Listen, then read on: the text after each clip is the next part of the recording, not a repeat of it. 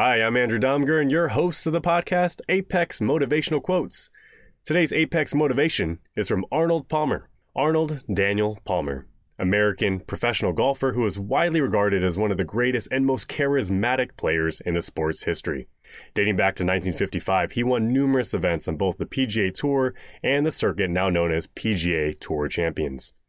Arnold was a man of many skills and ventures highly successful business executive, prominent advertising spokesman, skilled aviator, talented golf course designer, and consultant.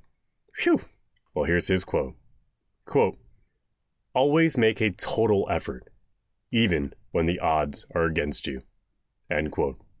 And that's your Apex motivational quote. Maximum effort every time. You're appreciated.